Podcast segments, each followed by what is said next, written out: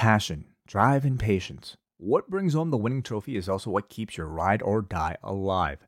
eBay Motors is everything you need to maintain your vehicle and level it up to peak performance. From superchargers, roof racks, exhaust kits, LED lights, and more, whether you're into speed, power, or style, eBay Motors has you covered.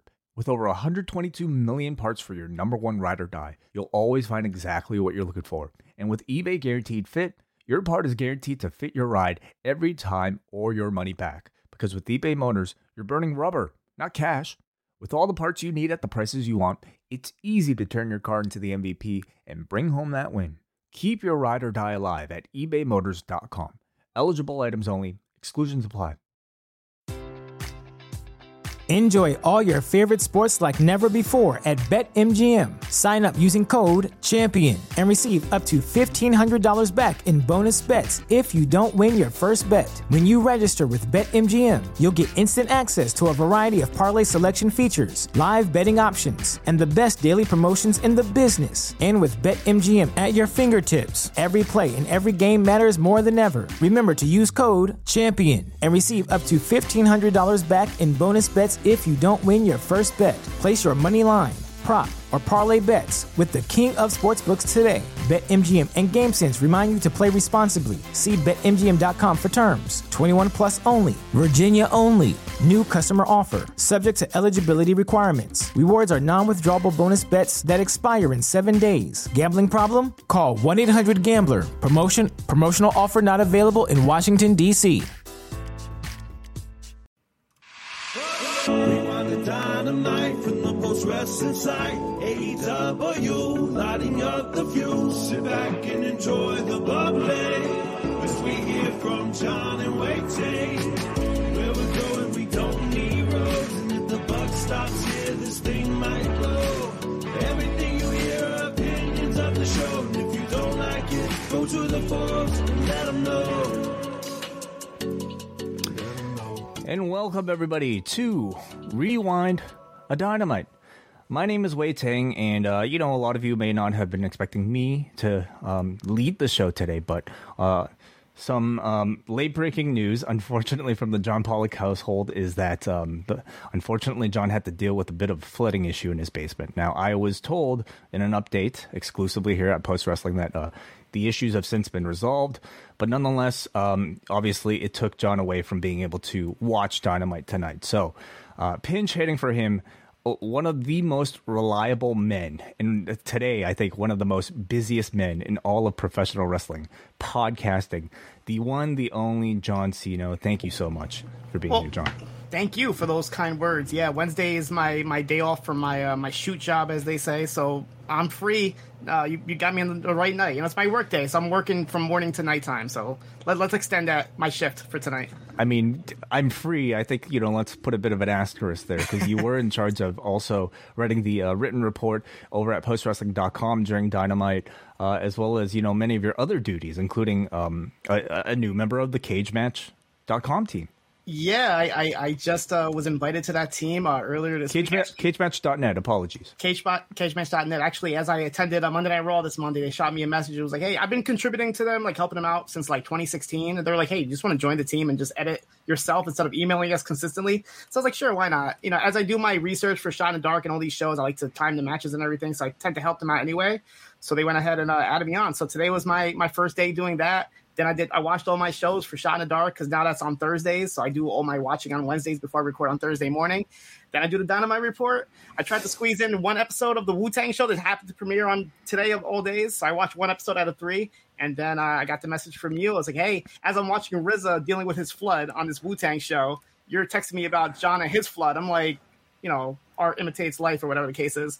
Um, so yeah, here I am. So like, yeah, let's extend my. What- A nice uh, 16 hour shift for me today. I want to say just doing all this work. So let's let's continue. and you're not even supposed to be working today. So uh, thank you again for being here, John Cino. We have a lot to get through on this particular show. We have a, a little bit of news, and then we get into our Dynamite review. And then at the end, John is going to join us. Uh, John Cino is going to join us for our Elimination Chamber preview because we may not get a chance to talk to uh, those of you that aren't cafe members, which you should be. But if you aren't a cafe member, well, we probably won't be able to talk to you until Saturday. So uh, we're going to go through Elimination Chamber for uh, a little bit later on tonight. But first, some news items of the day, and uh, of course, you know, I uh, this was something that uh, John really wanted to speak on, um, and of course, that was the passing of Jerry Jarrett, who uh, you know the legendary promoter who passed away um, this earlier this week.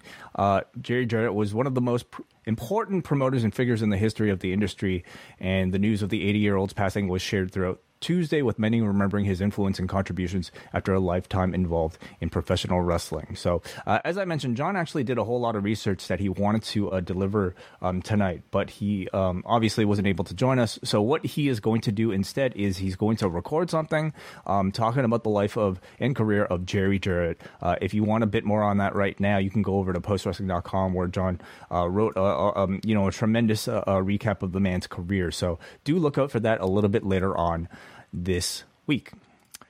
Let's talk a little bit, John, about Ring of Honor because uh, several announcements came through today. Um, the first of which is that ROH tapings have been confirmed for the end of February at Universal Studios in Florida, of course. The first set of ROH tapings are under under Tony Khan is set for this month, as first reported by Fightful Select and Voices of Wrestling. Tony Khan has infor- has confirmed on Busted Open Radio that the tapings will take place on Saturday, February the 25th, and Sunday, February 26th, at Universal Studios in Orlando, Florida. It marks the first taping since Tony Khan purchased the brand last year and staged three pay per view events throughout 2022. This was followed by news uh, from Tony Khan on SI.com, who announced that the first episode of these new Ring of Honor tapings will debut on Thursday, March 2nd on the Honor Club streaming platform as the promotion gets set for Supercard of Honor at the end of March in Los Angeles. The date coincides with the one year anniversary of Khan's announcement on Dynamite that he had purchased Ring of Honor from Sinclair Broadcasting along with its tape library, which will be available as well on Honor Club. Um, so, you know, how excited are you for these ROH tapings? What do you think of it uh, taking place at Universal Studios? I mean, that's where they've been taping the Tuesdays AEW Dark, so you have like very similar. I'm guessing a very similar style to what they're going to be doing with Ring of Honor. My only like negative about it is how much like is really going to be happening on these shows because these spoilers tend to go out like live as they're happening when they do the AEW Dark when people putting photos and results online already. So I don't see anything significant happening on these shows, unfortunately.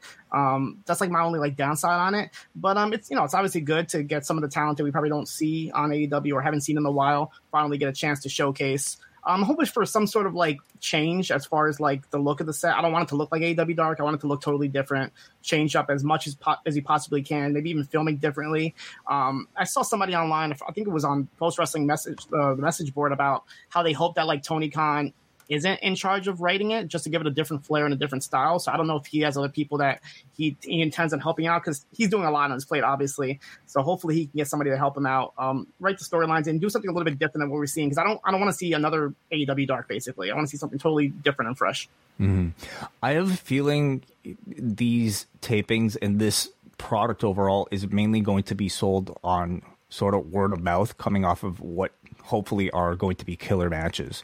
You know, I don't even know if so much it's the, if it's the storylines or, or, or, or, all that that are really going to be the hook for it. I mean, I think it's going to be some some some report from a, a live attendee there that's going to tell everybody you have to see this match. This was you know a match of the year candidate.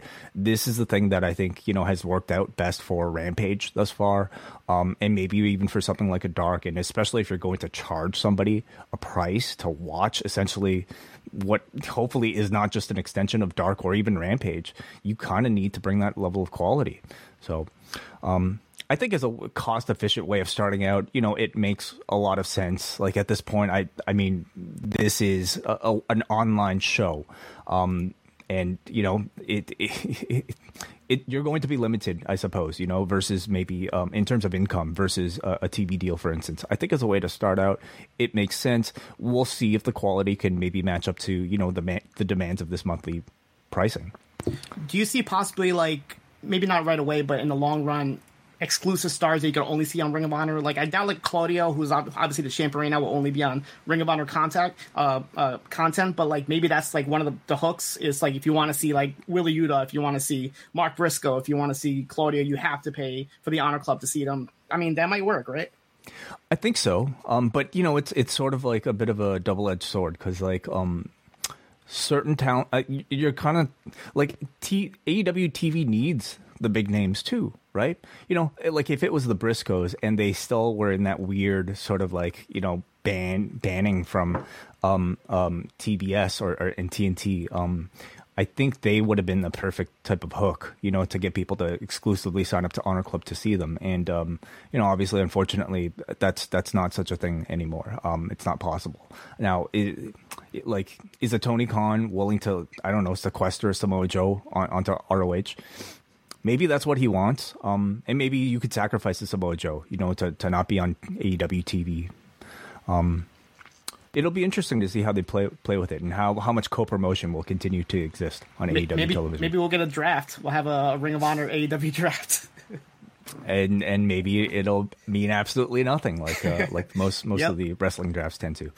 Uh, let us know in the comments and then in the chat room. Are you guys going to be signing up for uh, Ring of Honor's uh, Honor Club? You know, um, this is certainly of interest to to myself and everybody. Uh, okay, let's go up next to some ratings, news, and notes here. First of all, with WWE Raw.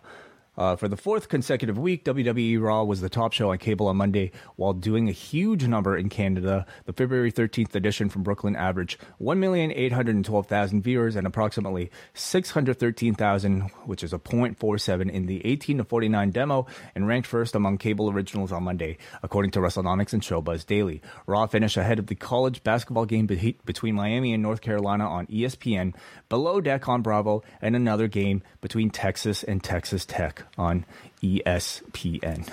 Over into NXT. NXT posted its highest figures over the past month, while MLW Underground Wrestling dropped outside of the top 150 in the cable programming.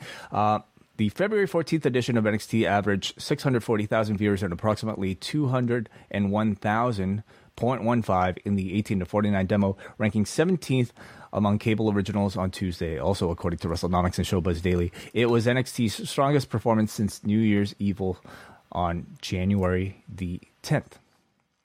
You've been keeping up with NXT, Sino?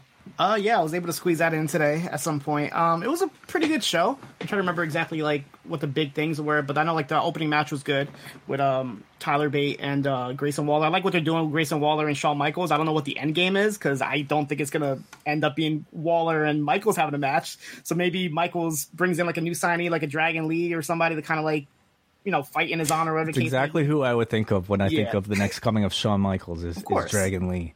Yeah, but no, I, I I think the viral stuff like they've been doing with, with Grayson Waller has, has been very effective. Um, it's it's something different, and I think it speaks to maybe a younger demographic that you know is following a lot more on social media. I mean, the, maybe the best social media build um, since Dominik Mysterio.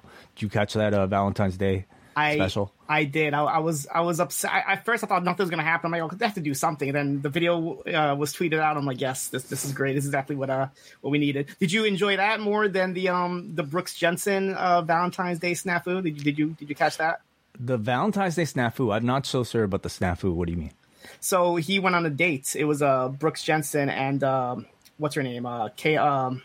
Kayla, uh, Kiana James went on a date, and the entire time, Fallon Henley was trying to uh, warn him that uh, she's been talking to somebody named Zach that she professed her love to. And then, as soon as uh, he was going for the kiss on Kiana James after their wonderful Valentine's Day date, uh, here comes Fallon Henley saying, "No, don't do it, don't do it." She's in love with Zach, and she's like, "Yeah, I, I said I love you, Zach, because he's my brother." And Zach opens the door, and uh, there's Brooks Jensen just shaking his head, so disappointed in Fallon Henley ruining his uh, his Valentine's Day. you know um it's it's it's a it's a it's a date of uh, or sorry it's a it's a holiday of highs and lows valentine's day is. So um hopefully uh you know a, a better st patrick's day for uh, all involved there. Um all right um let's we're gonna proceed uh, a, a little bit uh in a little bit with our dynamite review, but uh, it's a very special edition of the show that unfortunately John Pollock isn't here for because we actually have a title sponsor, John Cino, and that is from NordVPN. Are you, are you currently using any sort of VPN? Cino? Um, not currently, but I, I'll be honest, I, I was using it earlier when I was watching my uh my Wu Tang show.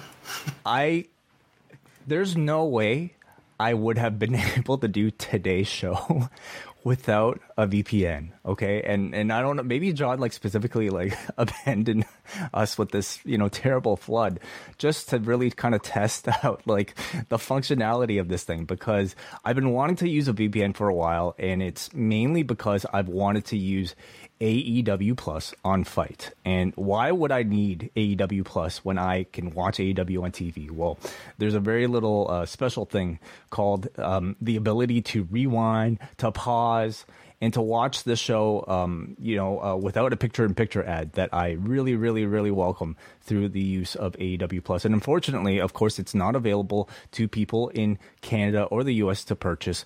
So um, I had to use a VPN, and NordVPN is something um, that I've heard a lot about, and uh, they are incredibly reputable. Um, I was able to sign up through the UK and for the past two weeks, it's been a complete game changer for me. Like during Dynamite tonight, I had to start the show about 20 minutes late. Still, I was able to, at some point during the show, refill my coffee. I took a break to check on Twitter, rewound several times to catch up on a move I missed or to uh, catch a match that Excalibur mentioned that I certainly didn't hear. Uh, plus, I didn't have to sit through any picture in picture commercials. In addition, I could now browse and even sign up for a Netflix account from another part of the world, plus the, of course, several benefits of added online security from browsing and downloading. This month happens to be Nord's 11th birthday, and they've got a special offer. Uh, every purchase of a two year plan will get you an additional bonus of either three months or one year added to your subscription. And if you sign up right now, at nordvpn.com slash post wrestling. You also get a bonus month on top of that. So that is a minimum of a four month bonus on all two years plans for as little as 335 a month. Use nordvpn.com slash postwrestling. Try it out for 30 days, and if you don't like it, they guarantee your money back. Again, nordvpn.com slash postwrestling. Uh, give give us a, a, little bit of love if you you know decide to sign up for one of these and let them know that this type of advertising works. And uh, again, nordvpn.com slash postwrestling. We thank them for their support of Post. Okay, know, are you ready to talk a little bit about tonight's Dynamite? Let's go. Oh boy, this show, this show. Um, so heading into tonight, we are coming from uh, Laredo, Texas, of course, and we start things off with a Jerry Jarrett graphic, of course, um, and we start the show off with Jeff Jarrett showing up. He was originally scheduled to be a part of tonight's show, and as uh, Tony Khan d- discussed today, uh, Jarrett was adamant that he participate and perform. And he is the first person out on the entire show. And the announcers make mention of the professionalism of Jeff Jarrett coming out and competing under circumstances. We get Max Caster, of course, topical as always, uh, telling Jeff Jarrett that your dad was a legend, but you are a douchebag. You're a nepotism baby like the Ass Boys. Valentine's Day, you got no play. Um, and he called that TNA lockdown. What do you think of uh, Caster's rap tonight? Yeah, once he mentioned his dad, I got worried for a second. I'm like, well, where this is going? Because you never really see positivity in his raps, so it's good that he was able to turn that around. And of course, he got a little TNA shot. You can't have a, a rap diss against Jeff Jarrett and not mention TNA. But like you guys have been mentioning for weeks, we need to hear Double J's raps, right? We need to hear him him spit a freestyle or something back to Max Caster. It's got to be coming one of these days. I hope so. I really do. Because what are we doing here? Okay, come on. We we we have a guy. Well, at the very least, maybe he can get like Road Dog to to like you know ghostwrite it for him lip sync it for him. You know, give me a rap video. They got to go go full on with like you know the Jeff Jarrett rapper gimmick, the way that they did with the country music gimmick way back. Um, so we of course in this match had a rare in ring appearance from Sanjay Dutt. He you know, really didn't do a whole lot more than he usually does as a manager here. He tagged in, stomped a few times, tagged out, took the leg drop finish. It was a totally safe sort of a, a match uh, as usual, but it's always nice to see Sanjay Dutt on the graphic here. The heels take turns beating Billy up, and that's when the ass boys come out on the ramp to watch. Billy Gunn at that point takes everybody out, leaving Sanjay alone. But here comes Jeff Jarrett with the Golden Globe, and at this point, everybody comes in. Orange ends up hitting Sanjay with the orange punch. They're about to hit Scissor Me Timbers on Sanjay, but the heels keep stopping them, and they each kind of take turns to try to complete this shi- uh, Scissor Me Timbers. First, Billy tries to finish it, but he gets stopped. Orange then comes in to try to finish it, but he gets stopped. Finally, we are we we we go around the whole the whole circle, and Bowens finally comes back and he hits Scissor Me Timbers to Sanjay, giving the faces the win. What do you think of the opening match here? First of all, shout out to Sanjay's uh, gear. He had like a pencil tie, like actually looked like a pencil, which was pretty cool. Um, it was a good match from, from you know from what you expect. There was a lot of comedy spots, but I feel like this is something that was probably needed. Obviously, like you know with the whole J- Jerry Jarrett situation and whatnot. I just don't know what's happening with this Golden Globe. Like, are we gonna get a payoff? Is it just something like they're gonna be using as a permanent weapon? Like, are, are we getting the return of Paul Walter Hauser in one of these shows? Like, are we gonna wait for the Oscars now? Or like, I don't know what's going. I, I don't know where that's going with that. Um, but it's it's good to see like this is just something for the Acclaimed to do for now until they go after the tag team titles again. that act like that dude seems like such a huge wrestling fan that I I I- wouldn't be surprised if he came in for like a, an actual match, perhaps you know at some point. Yeah, I Um, see that. for now, it, yeah, it just seems like to be uh, seems to be another weapon. Um, that's probably a bit easier to carry a- around than, than a guitar everywhere. But um, I thought it was a fun, you know, um, comedy match. And considering the circumstances, I mean, you get you again have to kind of like re- be really impressed at um, Jeff Jarrett being able to come out here and uh, essentially do a fun comedy match, you know, under the uh, despite everything. So it was really great to see him, um, and uh, I thought it was, you know, it was a fun light opener compared to the usual opening fare for Rampage. Uh, what wasn't necessarily fun nor light was Bryan Danielson here. Uh, this is right after last match where his face is just absolutely full of blood, and uh, they record an interview with him in the back as he talks about MJF. He says the die has been cast, the dice have been rolled. Max is scared as shit, and I feel like gold. As he proceeds to just cut this very fiery, bloody, intense promo from Danielson. Um, you know, some of the more it's it's it's it's a bit strange, you know, see, for me, like you know, being so used to seeing this guy like tend to his garden on Total Bellas, and then um, to kind of see this version of him.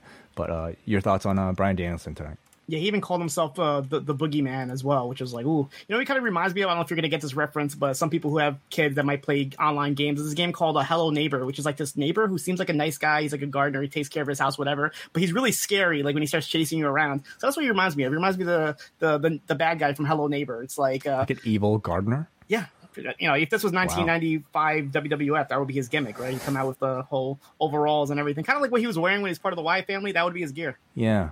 When when Bryan Danielson gets to the age of like sixty, and, and I'm sure he'll still be wrestling by that point, I think that'd be you know quite the character for him, evil gardener. Uh, all right, up next, I thought this was this would be the main event, but instead it's our second match of the night. It is the Texas Tornado Tag Match between Jon Moxley and Claudio Castagnoli taking on Rush and Preston Vance here. The action begins during BCC's entrance as they brawl through the crowd during commercial. Hangman Page is seen watching from the back. Moxley is on the apron as Vance spears him through the ropes, landing onto Claudio and Rush on the outside. At this point, Mox is busted open. We go into another commercial with a lot of uh, good double team cocky heel work from LFI through the break. Vance comes in. He grabs a chain and uses it to hit Mox repeatedly, getting a two count. Claudio then grabs the chain and just beats Vance repeatedly with it, and now Vance is busted open. Claudio puts Vance in a giant swing, but Rush breaks that up at two. Uh, there's a lot of blood coming out of Preston Vance at this point. Jose comes in, he hits Claudio with the chair, and then out comes Wheeler Yuta to take Jose to the back. Vance is choking Mox with the chain, but Mox, Mox counters, turns it into the hammer anvil elbows, and then beautifully flips him in using the chain into this armbar with the chain for the tap out as the BCC win. Uh, your thoughts on this Texas Tornado tag match? See, it's matches like this that make me want to sign up to NordVPN because, like, when I use the TNT browser, I can't pause. First of all, I can't rewind, so I have to do everything live as is. And I don't see anything in picture in picture. And I like to time the matches, so whenever they start fighting on the outside before the match, I'm like, please do not start the match because I can't hear the bell ring. So I need to see this. So this is why I need to get a VPN. The match itself, though, was was wonderful. I like how commentary brought up the history between Preston and um, Moxley, with Moxley dominating the first two matches they had, and kind of like Preston holding like a grudge against him for this. And then they also kind of had a standoff at one point between Rush and Claudio, which makes me think that could be potentially be a match for uh, Supercard of Honor or any of these Ring of Honor tapings that are coming. They they tend to like I don't know if like it's it, they they book these sort of matches based off of like um prior occurrences or if it's just they're booking these matches and then they'll do their research to see what sort of connection these two might have had prior. And it's it's usually pretty effective in at least, you know, building a little bit of story for what is essentially a bit of a random match here. But a good showcase here for uh, the BCC and Rush as well, coming off of last week's, you know, I think very well reviewed match against Yeah. Bryan Danielson. So There was a couple of scary spots when like Moxley like slingshotted Rush into the barricade. He kind of like awkwardly kind of like slinged him there, and then also when uh, Preston did the suicide dive like like threw like Rush and Moxley onto uh, Claudio. Like that was pretty wild. But yeah, obviously they both bled. Um, it- it's funny because I think his new shirt. is like I forgot what Moxley's new shirt says. Something about blood is forever or something, or it's beautiful. Yeah. Blood is beautiful. blood is beautiful. I There we go. Yeah. So uh, that's a shirt that, of course, uh, is gonna sell. Yeah, yeah. Um, I guess so. It, it really. I don't know if it was a shirt. I don't think it was in white, but I think it should have been in white, Oh, yeah. and that he should have proceeded to bleed on it, and maybe it, it could come with like bleed st- blood stains. You know, can they go. add blo- uh, Jon Moxley blood stains at Pro Wrestling Tees? Yeah, think? I'm sure they can. Why not? Yeah, I'm sure. Uh, all right, we cut to the back immediately after the match, and Kip Sabian and Butcher and the Blade are attacking Hangman Page, and Sabian and, and Page are about to have a match tonight. We uh, then follow that up with an interview between Wardlow and Jim Ross. What did you think of having Jim Ross in, in this uh, sort of backstage interview situation? honestly, it's the role that works for him. When you know, whenever he did it in WWE and whenever he does it in AEW, it always like brings out the best. I feel like out of the person he's interviewing, and I kind of enjoy just having him some sort of presence on on Dynamite. And if they're not going to use him on commentary, they're not going to use him in any backstage segments. Why not do a sit down? You know, I feel like he's like the perfect person to kind of sit down with and kind of like bring out the best out of a wrestler. And this a story like this, like Jim Ross is like there to react to it in the proper way. I totally agree. I think I think Jr. is really good at these. He always seems incredibly like genuine and authentic as he's asking these you know fake professional wrestling storyline questions.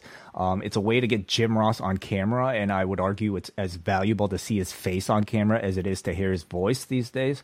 Um, plus. There's the benefit of editing, so you can really kind of like, you know, if there's anything that you need to clean up, you can clean up. But I think it's a very good use of JR. Um, yeah. Also, if you're like an average like wrestling viewer, just that happens to be on Twitter, and you see like a picture, you see this video, and you just see Jim Ross, you're probably gonna just click on it. If you know nothing about AEW, like, oh, who's this guy? I don't know. That's sitting down with Jim Ross, and you know what's his video about? So it kind of gives a, a good reasoning to just just see his face there. So what this video was about was uh, Wardlow talking about his father. He says from the time he was eight until he was a, uh, a young adult, his dad was not in his, in his life. They reunited when he became a young adult, um, but that unfortunately was not too long before he realized that his father had developed stage four cancer.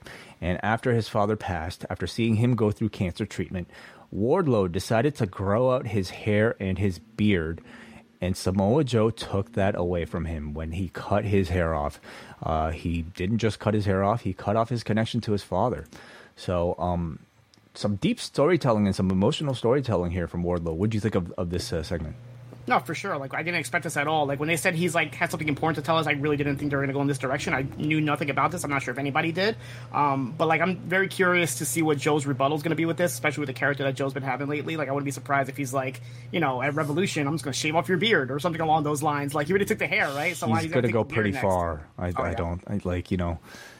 Like it, what, what was it like? The like if the Jeff Hardy story was any indication under a WWE watch, Mm-hmm. like I mean under AEW with as much as Max Caster is able to get away with, I I feel like he's going to take it pretty far. But um, I think a pretty effective like storytelling build for Wardlow here. I'm seeing some criticism here from the chat room about maybe um um his his delivery. I, I thought it was perfectly fine personally. Um, I think at this point he needs to be moving past the squash matches, you know, and the power bombs. He needs some deeper emotional attachment, and maybe this is it, you know.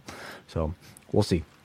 Uh, what do you think of the way he looks? By the way, how do you do? You, do you like the short hair on him or no? He looks. I mean, he looks like a like a, a bigger Frankie Kazarian to me. I don't know, just like by the face and the hair. It's like, what else are you gonna do though? Like, I don't want to see him bald, so it's like, all right, he looks fine. Like, it is what it is. I, we're just saying that because he had the ponytail and now he doesn't. So it's like, if he Yeah. just started like this, nobody would have even batted an eye. It's true. It, it will take a bit of getting used to though, because because right now he definitely looks a little bit creative wrestler. Um, But you know, I think the story makes it like work because every time you see him, you you know, okay, he doesn't, he never chose to look like this. He looks like this because of this terrible, terrible Samoa Joe. Uh, up next, we've got Mark Briscoe taking on Josh Woods here. So this is Mark Briscoe's first, I guess, or second, I should say, you know, AEW Dynamite match. And uh, both guys are from Ring of Honor. In fact, they had a bit of a rivalry back in ROH. Um, at one point, Daivari and Nese, who are stablemates of Josh Woods, they come out to attack Briscoe, but out come Penta and Fenix to take them out. Uh, is there some some ongoing storyline between them? Um, not that I know. I mean, this is the first time we've seen the Lucha Brothers in a long time. I know they're having visa issues along with Bandito, I think. So this is like their return, I guess. Um, I wouldn't. I was kind of surprised as how they did their return. Um, but as far as I know, they they don't really have any connection to Mark Briscoe, at least. Um, I mean, they had maybe have had matches with like Tony Nese and, and the Trustbusters and and all these guys. But um, yeah, it was kind of a little random here. But I feel like it was just something for the Laredo, uh, Texas crowd. Yeah, yeah, maybe something to suggest, you know, a further match between the two. But I don't know if this was meant to, you know, draw an association between the Lucha Bros and, and Mark Briscoe. Um, but anyway. yeah, and, and we didn't see Pac either. So it's like, are we going to be seeing trios matches between like what Josh Woods, Daivari, and Nese against Briscoe and the Lucha Brothers? Because I'm not sure where Pac is in all this. Hmm. Uh, so huge reaction, as John mentioned, for uh, the Lucha Brothers here in Laredo. Woods takes advantage of the distraction and hits a big corkscrew suplex from the apron to the floor on Mark, Mark Briscoe. After a commercial where Woods has, uh, was dominant, Briscoe fights out, sets up a chair, and steps off of it to deliver a running somersault plancha. Briscoe then hits a splash mountain for two. He calls for the J Driller, but Woods fights out to deliver pure chaos, his version of the chaos theory, for two. Briscoe then lands a Death Valley driver. He points to the sky and hits the froggy bow for the win. Uh, before um, we get to you, John, uh, Mark Briscoe looks at the camera, points at the tag title, and says uh, that the Briscoes are the baddest tag team in history. He says, Jay, I love you, boy, and I'm a carry on. Uh, what did you think of Mark Briscoe versus Josh Woods? It was fun. I mean, Mark Briscoe has a lot of charisma, and it definitely shows in this. He did all the spots that the Briscoes were popular with, with the you know diving off the chair and doing the froggy bow and doing the you know the redneck kung fu. And uh, shout out to Doom Tribe in the chat that just noted to us that Tony Khan put up a, a, graphic that says Mark Briscoe is all elite. Um, so what does that mean? Does that mean he's not going to be on Ring of Honor? It's kind of weird. I mean, he's still technically one half of the tag team champions, but hmm. I, don't, I, don't, know what this actually means. I mean, he was under contract before, so I guess this means he's under AEW contract now. Again, what what does that even mean? I don't know anymore. You know, I, I, guess he got drafted from Ring of Honor to AEW. Who who is an exclusive ROH person at this point? Like, didn't Claudio get an ROH, uh, you know, all elite graphic? Yeah, right? Dalton Castle did, and so I guess Dalton Castle was Ring of Honor exclusive. Him and the boys. I I don't really know. It's, it's very it's really weird. Uh, I guess we need to see a Ring of Honor roster page if they even have one yeah. on the website. I think it would be um you know, it wouldn't make sense after like going through as much as the Briscoes did and as much public support as there was to finally get, you know, at least Mark Briscoe on TV for him to all of a sudden be ROH exclusive. Even though he completely embodies the brand, I think you can still do that. But he's somebody who I could, I would imagine Tony would have on both shows, you know? You know, if this means that Mark Briscoe is getting a paycheck from Ring of Honor and a paycheck from AEW, all the power to him. yes do do Raw, uh, Raw and SmackDown wrestlers who appear on both shows get paychecks from both yeah, of them? Absolutely. Like, have you seen like Adam Pearce's bank account? He's getting paid from all types of shows. He's mm, yeah, breaking into money. All right. Uh, up next, so man, okay. So um, they promoted this interview between Adam Cole and Renee Paquette on Friday by teasing us with the clip. You know, this was a, like a big enough interview that they needed to just give us a little bit of a taster, a little bit of a sample. And this interview could not have been more meaningless. Okay, um, we have a sit down here with Adam Cole and Renee, and it's, uh, it's sorry, it's the, the, remarkable Renee Paquette. I've noticed they started using that on AEW Dark. Whenever they mention her, it's the remarkable Renee Paquette. So they're doing a, like a WWE trope where they're kind of hammering you over the head with some of the nicknames, and I noticed this like the remarkable Renee. So it kind of has a ring to it. That's her version of freaking. I guess, yeah. Renee, re- remarkable, remarkable Renee Paquette. Renee Paquette all right, all right. Well, well, um, remarkable Renee Paquette um, asks Adam Cole about uh, what it's like to um, be back, and Adam Cole says he has learned throughout this entire process to celebrate the many victories, including being able to go through a day and not feel like he needs to throw up. He hasn't had a chance to tell many chapters of his story yet, and he says this roster is so stacked he knows he needs to be prepared. Um, but when Renee kind of prompts him for a name, uh, Adam Cole does not give any names. He says it's going to be good for AEW and it's going to be good for Adam Cole. Um, he didn't say shit here. You know, they built this thing up like we were supposed to get something, and it's like this was as typical of like a hockey interview in the worst way as you could get.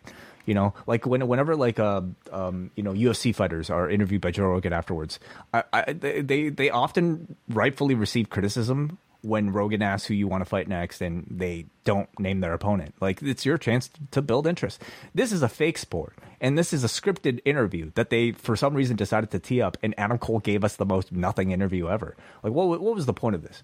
Yeah, and like you hit it over the head, like they tease us with that clip of, oh, he's gonna reveal who the opponent is, and then he didn't say anything. It's like, and like I don't know if it's just my warped wrestling mind, but I feel like he's like hitting us over the head too much with this like babyface like triumphant return story to the point where it's like I feel like he has something up his sleeve that like we just don't know. He's trying to throw us off with something. Um, that's just my my idea. I don't know what the status of Kyle O'Reilly is or or what's going on there, but I can see maybe him coming in and bringing in some people and going over the tri- going after the trios titles at some point. That would be interesting. Um, I, I think I've seen enough now of his babyface sort of like um persona to be able to confidently say that he's probably better as a heel. Um, I can't imagine that they're like you know go, doing all of this just to swerve us, but I could see that they're the, that being the direction that they'll ultimately go to if he's not necessarily clicking as a babyface. I don't disagree with you. I think it feels a little bit forced right now, and that and like you know he and, and a segment like this where you kind of tease that you're saying you're going to say something important and you just leave people feeling disappointed. That this certainly doesn't help. Um, I, I, know you were probably asking me, but I'm going to ask you: Where is uh, uh, Mike Bennett and Matt Taven? I haven't seen them on any shows. Maybe we'll see him the tapings, but that's his two of his former teammates. I could see them possibly teaming up with him or helping so, him out. So Maria is right now. She she's sidelined. I believe, okay. right? Gotcha. So um, I, uh, but I, I don't think it's it's something that's that's going to take her off TV for too long. So um, uh, correct me in chat room if I'm if I'm wrong. Cino, usually you're the one who corrects me about these things. So without Pollock here, we're just kind of you know flying aimless here. But um, uh, that's that's I I I, see, I could see them maybe being a part of the the ROH tapings coming up. Uh, this segment. MJF, and again, I'm going to flash nordvpn.com slash post wrestling here because if I did not get to see the the, the in between commercial stuff here, and I'm assuming you did not see no. No, um, please fill me in. You would have missed the best part of this entire thing. Okay, oh. MJF comes out, and they do the thing where he comes out, and you're, all you're seeing in the picture in picture is a, is him coming out through the crowd, and he's just like taunting everybody. He like teases taking a picture with with a fan, and he just rips the phone out of the dude's hand. He goes to the other corner and he takes a beer and throws it right into a fan's face. He throws popcorn into a fan's face.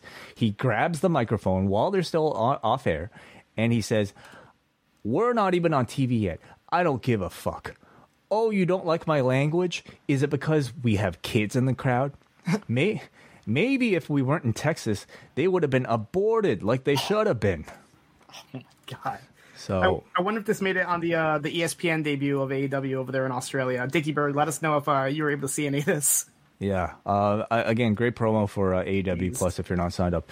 Uh, we're back on TV, and there are a ton of asshole chants, and you completely understand why at this point. He says to Danielson, "These people love you, and that bugs me." Because at one time these people loved me. They used to be devil worshippers, but he knows these people are fickle, so he turned on them before they could turn on him. But that's not the only reason he hates the, him, uh, Bryan Danielson. He hates Bryan because he has these people convinced that he's better than them. Why? Because he does cool moves? Because he puts on five star matches? That's not why we get into the business. We get into this business to be world champion, and Danielson has not accomplished that in AEW yet. MJF knows he's going to be put through the hardest match of his life, but after the clock strikes zero, he will be victorious because MJF is the best wrestler in the world, not Bryan. As MJF is about to do his catchphrase, and, and as the crowd is about to join along, he cuts them off and says, This isn't sing along with MJF. So, I mean, isn't that the Rock's line?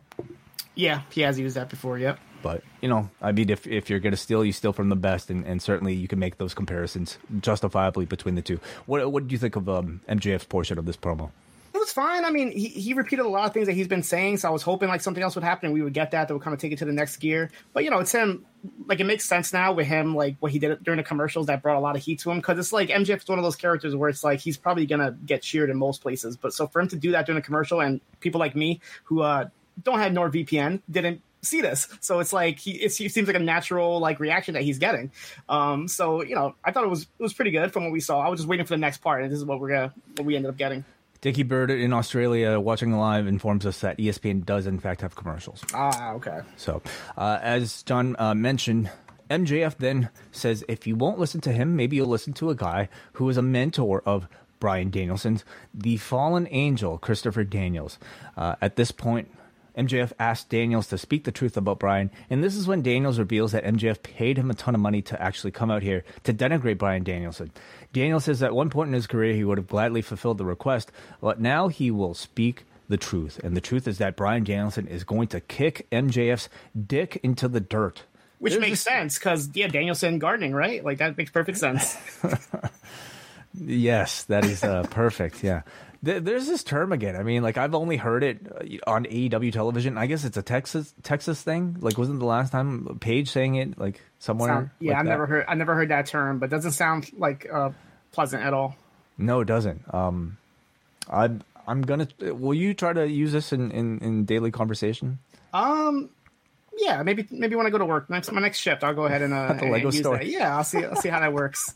next time somebody asks for something that's sold out and get upset at me, I'll say, you know, oh goodness! Well, with these the dirt. prices, man, yeah, you might get, Yeah. get some of that. Uh, okay, um, uh, so where where am I? Dick in the dirt, right? He says he knew Bryan would be great from the moment he was punched by him when Bryan was only 20 years old. He knew it when Bryan won the King of the Indies in 2001, which was a tournament that inspired the creation of ROH. And he says if there wasn't an ROH, then there might not be an AEW, and there definitely wouldn't be an MJF. He says Bryan is a sponge and he's de- destined to be world champion, and he's on that path right now. He's exactly what MJF wishes he could be. He is the best wrestler in the world today, while MJF is just a fraud. At this point, MJF swats the mic out of Daniels' hand. Daniels is about to turn and walk away, but MJF grabs him, which prompts Daniels to slap him in the face, and then MJF proceeds to kick Chris Daniels' dick into the dirt as he applies his salt of the earth armbar as well. Before Bryan comes out to save his friend, what do you think of the fallen angel portion of this segment? I was happy he like, you know, wasn't on MJF's side because my fear was like, oh, he's gonna like bash Ba- Danielson for no reason. So I like how he like took the money and just kind of gave it right back to him.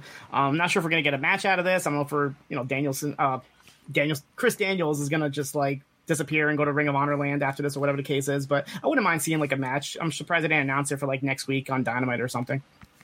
Yeah, yeah, I, I, I could see it happening. It, it would be such like MJF matches are so rare though that um they might not have him wrestle at all until Revolution at this point.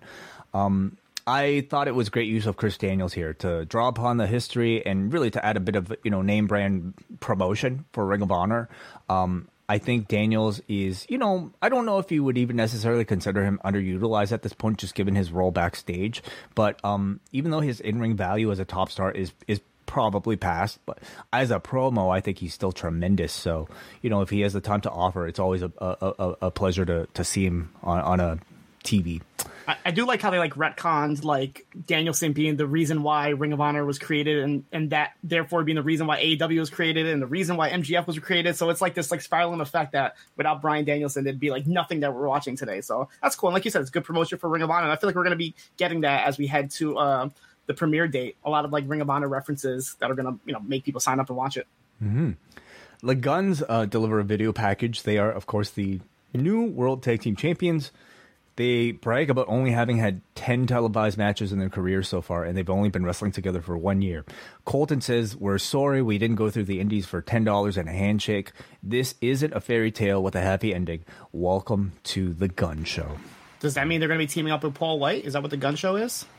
Oh, interesting. You know, The we never got Show. a we never got a resolution to that. Remember when Billy Gunn like turned on on Paul White and then he just went on commentary and that was it. We never got any sort of you know I feel like we, I feel like there are like you know twenty unresolved like Big Show, Paul White slash Giant um, stories out there. yeah, yep. You Yeah. still got to get our our Mark Henry Andrade. Uh, you know, he interrupted him. We never got a payoff to that. So these Mm-hmm. Poor guys, they get you know they get sent to commentary and that's it. We don't ever see them wrestle again. But you're right. I, I didn't think of it. Um, the the the sh- Shogun Show, Shogun show. There we go. Shogun Show, uh, Shoguns. What a terrible name for a team back then. Okay. Um. Yeah. I, I mean, you know, what, what do you think of the Guns as as champions? Um, I feel like it's gonna be a short term thing. Like, I mean, they obviously have a lot of challenges ahead of, of Revolution with this, you know, four fatal four way match that's going to be happening. Um, it's good for the time being to kind of get them a little bit more TV time and a little bit more, you know, mic time, I guess, just kind of like rubbing it in all their opponents' faces. But I can't see it lasting past uh, Revolution, to be honest. I'd be I'd be surprised, and you know, I, I don't know where they would go after that. To be honest with you. Yeah, I mean, you know, up until this point, I maybe up until the acclaimed, I should say. You know, I feel like the AEW Tag Team Championships have very much been upheld by like teams that are spectacular in ring. Um, up until the acclaimed, where I feel like you know the acclaimed are more known for their you know uh, charisma than they are for the in ring. They're very good in ring up until at this point, but um, I would certainly say the Guns are more in the mold of the acclaimed than um, than you know I, Scorpio Sky and, and, and Kazarian, for instance, or or the Jurassic Express. Um, and I I think at this point, like I'm open to the idea that like you don't necessarily have to be a five star wrestler in order to be a champion in AEW. You just simply have to excel in some field. And I'm looking for the guns to excel in terms of personality and charisma. I think they're great heels, especially for the amount of like time that they've been wrestling uh, and and have been together. So we'll see what they can do with the spotlight. You know, it, it, hopefully it's special enough. Jungle Boy versus Brian Cage here is up next, and this comes comes off of a Jungle Boy win over Brian Cage that they pulled out from the archive back in December. Uh, Jungle Boy delivers several dives, but Cage catches him on the outside and just drops him on the apron as he dominates through a commercial. And all through commercial, it's just Brian Cage tossing Jungle Boy everywhere. Uh, which was a lot of fun to watch, actually. Cage hits Perry with a buckle bomb, then an F5, and gets a two count. Perry then fights out, lands a DVD of his own, but Cage just kicks out at one. We then just go to another barrage of big moves from Perry, including a crucifix bomb, super kick, big lariat to the back of Brian Cage's head, and then a roll up, and Jack Perry beats Brian Cage one more time. What did you think of the match? Yeah, I was a little surprised about the finish. Honestly, like Cage was giving his all. He did like a slingshot power bomb. He had like a move that they said reminded commentary like the Jurassic Express that he used to do as part of the tag team. Um, uh, Perry kicked out of a F five. Like it was like you know we're getting a lot of moves, a lot of big moves from Cage, and then here's a roll up for the pin and a win for for Perry. It's pretty uh out of nowhere. I feel like, but you know it was a good win for for Jack Perry. But I feel like this is Brian Cage's role now until like he's able to hopefully defend his title belt on his these Ring of Honor shows. I felt the same way. I felt the finish was a bit abrupt for the story that I thought I thought they were going to tell. You know, for for something that I think was being positioned as like a hard fought win from Perry, it ended up looking kind of easy for him at the end. And I don't know, maybe maybe that's kind of partially what they want. You know, he he is certainly of a of a level, um, but I think Brian Cage should probably like be pushed harder than this. So who knows what what it is, but. Um, after beating one cage, uh, seemingly uh, sets his up uncle, the re- his the uncle re- Christian. Yeah, the return of another cage. He's gonna just gonna go through the entire cage family. He's gonna go after Luke, um, Nicholas. Nicholas. So that means he's going for the Coppolas as well. Yeah, he's the entire Coppola family. Yes. Damn. Wow. Sophia, watch out. Okay. Uh, so this is all a setup for the return of Christian Cage. His arm is still in a sling. Jack Perry charges, but Christian sprays him with something. Uh, the announcers th- think it smelled like mace. So I don't know if if mace has a. I know pepper spray has a has a smell. I'm not sure if mace. I've never been sprayed with mace. is Thankfully, it, I don't, I ma- is it mace to. pepper spray? Is it is it the same thing? I don't know. I, I I've never used any. I never smelt any. I never got any in my face. So I, don't, I don't know. Uh, if you've ever been hit with pepper spray, chat room, uh, let us Yeah. know. Christian takes his arm off the sling to reveal his healed arm, and he delivers the kill switch to Perry on the ramp. So, um, I guess we're getting this match at Revolution, right? I mean, we'll. He's cleared to go. So seems like it is. So, so right. with Luchasaurus, I know he's they're dealing with some sort of like lawsuit with the mask design. So I'm guessing that's why the reason why he hasn't been on. I don't think he's injured or anything. Yeah. So I'm guessing he maybe he's has to go some through some sort of repackaging because of his mask not being able to use it anymore. I'm not sure what to deal with that. you, al- you also already did the cage match, right? And Yeah. Well, just to have him like there, in you know, in the storyline somehow, like if he's just been MIA. do you think we get an unmasking because as a result of all this soon? Hmm, I can see that. Yeah, I can see that. Like he comes back and just like Perry just like takes him out in one night, takes off his his uh his mask. Yeah. I don't even hate that. Like even like you know, regardless of this lawsuit. I mean, I don't think he's a bad looking man from what I remember or, or what I've seen of him On unmasked. Big Brother, wasn't he uh, on Big Brother that one Yeah. season? Yeah. and and you can argue, especially as a heel, he's kind of outgrown this you know dinosaur gimmick. So And what's funny is he's he it's not even a dinosaur. Like when he started in, in Lucha Underground, he was like a giant lizard, and then for some reason the the crowd just started chanting Luchasaurus, and then he started using it. But he's not even a dinosaur; he's a giant lizard. But it is what it is. We've got um, r- ridi- uh, ra- Remarkable, Renee. Yeah.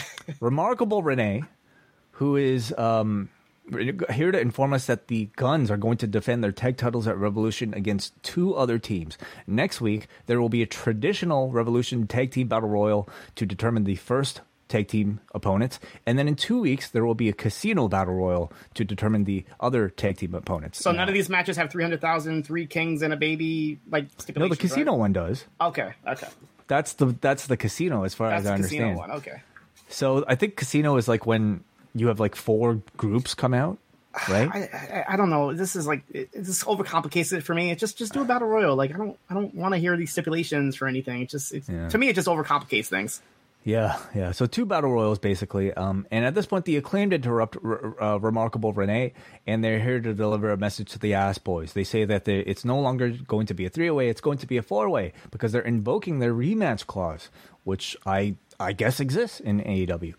Bowen says one team, two teams, three teams, fly them in from the forbidden door. It doesn't matter. So could could that be a tease, John, that we're getting a, a forbidden door team as one Yeah, of the I- participants? I, I did I did kind of notice when they said that as well. So I wouldn't be surprised if we see like maybe like a team from I don't know who's out there like the time splitters could be possibility. You could you know you have them out there. You have uh Aust- you know Ace Austin and Chris Bey maybe an impact. They did mention some of the teams in next week's battle royal. Uh, the best friends it was Jeff Jarrett, Jay Lethal, Lucha Brothers, Butcher and the Blade, Daivari, Tony Nese, Matt Menard, Angelo Parker, and John Silver and Alex Reynolds are the only uh, announced entrants so far for next week. So is it one of those deals where like where all the losers next week get to like have another chance the following week? Because that's what they did last Ooh, time. Good question. Yeah. Yeah. I mean, do they have enough teams to fill like two battle royals if, if they don't reuse? And then where's all these other teams? Like, how come they didn't get their rematch clauses? Does FTR come back and say, "Hey, we never got a rematch. Can we be in this match?" Like, everybody should just come back. Any tag team from the past should just say, "Hey, we never got a rematch. Like, we didn't know that was a thing here in AEW," and they'll just enter themselves in the match. Maybe they didn't get to negotiate it the way the acclaim did. So Mm, Billy Gunn's evidently maybe you know had a lot of experience in Yeah, so but the forbidden te- the forbidden door tease is definitely going to lead to something, um, Mm-hmm. possibly for New Japan. Like the only reason I said um, not I meant to say the Motor City Machine Guns. The only reason I mentioned that is because they're holding what, two sets of tag titles right now. They're the New Japan Strong champions as well as the uh, um, Impact Tag Team champions, if not mistaken. So all right. Uh, the elite are in the back, and you know, um, okay, let's let's get into the segment here. The elite in the back. Nick asked if they've got Team Giannis or Team LeBron. Um, do you have a choice? um, I'm going to go with Giannis because he appeared that one time on AEW, and, and Tony Khan lost his mind announcing his name. So I feel like that's a an AEW guy. Okay, so I, uh, in reference to the All Star game that is going to Yes. take place on Friday, of course, Yep. uh, that's actually preempting Rampage and pushing Rampage to 7 p.m. Eastern time. Um, Kenny says it'll be close, but then out come AR Fox and Top Flight, who also said that speaking of close, we almost beat you guys last week. They also show up with their basketballs, and they say that they um, almost beat them and Top Flight, in fact, did beat the Bucks at one point, so they demand a rematch for Rampage Slam Dunk, which is what they're calling it this Friday. Callis and Nick say that the, the elite want to watch the game instead, so, so they're going to be busy. At this point, Dante says, "Oh, we get it. You guys like to play with balls, but you don't have them." I just want to see a, a three on three basketball game at this point. If you're gonna do it, do it this Friday. Like it's seven o'clock. It's you know, it's it's a good hook to have them come in, like pre-tape it, show it during a rampage, and do, just do a basketball game. If they I would, them, you know. I'd be legitimately interested, but I, I've seen like Nick Jackson's like trick shots. I I kind of feel like he might smoke everybody on that mm. roster, but we'll see. Um, so Kenny says that they're on the the ball comment. You know, was was more than enough to to get him to um, grant a, a trios tag team championship. So again, 7 p.m. Friday is going to be this edition of Rampage. Um. Really quick, I don't know if you saw it, but there was a disruption. Okay, so you did see it. Okay, because at first I didn't catch it, and I had to go online to see it because, of course, I can't rewind on the app. Um, so yeah, the House of Black had a little graphic, so I'm guessing that's going to be teasing maybe the winners of this match at Revolution. Uh, I guess you would think think so. You know, if, if it's the elite. So yeah, as Cino mentioned, I actually screenshotted here. Uh, very much in the same vein as the uh, White Rabbit teasers, we saw a bit of a cut in featuring the House of Black. So um, This is the- AEW. This is the Black Rabbit. the Black Rabbit teasers that we're getting Black here. Rabbit. Yeah. Excellent. Uh, so yeah, seemingly telling us what the Elite's next program will probably be, unless Top Flight and AR Fox win. You know, it's Hey, always you possible. never know. Hangman Page takes on Kip Sabian coming up next. Of course, uh, throughout the entire episode, they teased whether or not Hangman Page would be okay to uh, join, and in fact, he was. Sabian starts, you know, beating Page down throughout the commercial. We get Page coming back, and he hits the dead eye. Uh, sorry, my um, my recap's not not not very um, big here for this one. I did I miss anything significant in the match? No, not necessarily. I mean, at one point, they kind of on commentary they brought up Kip Sabian wearing his box on his head and saying how stupid that was for him wearing that for over a year for, whatever reason. But you know, just your standard back and forth match with you know just another win for Page. But they they made him like the excuse for for Sabian having so much offense was I think because of the the beatdown backstage. So it kind of made sense here. Right. And then at the end here, they're like the announcers are kind of teasing some weird blinking from Page, as if like he's hiding something and not telling us. So Yeah, they were saying like he's having issues with his eye or something. So yeah, well, he had a dead eye clearly. well, it's funny because so is Adam Adam uh Adam Cole was having issues with his eye as well. He's like twitching in his eye. So maybe they're gonna have a match at you know Revolution. It'll be the Well, eye versus eye. Well, I think the the idea was to sell sell us the idea of, of maybe him being concussed. You know, that's Mm. sort of been the theme of his feud with with Page, or sorry, with Mox, is who can concuss the other. So Right. I don't know if they're trying to tell us that Page is going into this Mox match concussed, but um, I mean, the only solution for any sort of concussion is to have a Texas death match, right? I mean, Of course, yes. So out comes Mox, Claudio, and Yuta. Mox says that they don't have unfinished business. He already beat Page. He says he has some respect for him, but he doesn't have any fear for him. He knows that he's going to what he's going to do before he does it, and there's no chance Hangman will ever beat Mox again. Page says this does not end with a roll up, and he challenges formally Mox to a match at Revolution. Mox says he's go- he was hoping that there'd be no one to warn him away from this direction, and says the emo cowboy has no friends. Cue the Dark Order as they come out, and they say that they are Hangman's friends. Page motions as if he told the Dark Order to stay in the back, but Evil Uno is very fired up here. He tells uh, Page to get out of the way. Uno steps right up to Mox and says he and the Dark Order aren't afraid of John Moxley. He pie faces John Moxley, by far the most fired up and non comedic. I think we've seen Evil Uno. Mox says at Revolution, he and Hangman Page will be in a Texas death match. So. I I understand like these are Hangman's friends and they're trying to give him some sort of serious edge here, but just a visual of seeing like Claudio and John Silver like obviously not being face to face, like having a stare down, and then Yeah. Evil Uno with his mask on and his suit on, going face to face with Moxley, like. It's after seeing these guys being so comedic all these years, it's like now we have to take them seriously. It was kind of like, I don't know, like you're going to fight like the Warriors and you have like the gang from like Sesame Street coming out to help you. It just uh, it just didn't feel right. Like it's like there was no build to this. Kind of came out of nowhere. So it's like these are the same guys were just cracking jokes on Monday on on being the elite. So it's like it's a little weird, you know. Yeah, yeah. It, it, I mean, I don't think anybody for a second expects any sort of like you know upset victory here from Evil Uno. I, I will say, I think if if you do if you showcase this side of Evil Uno enough, you know, Yeah. this sort of like genuinely pissed off, fiery side, any comedian can get angry. Okay, like we saw.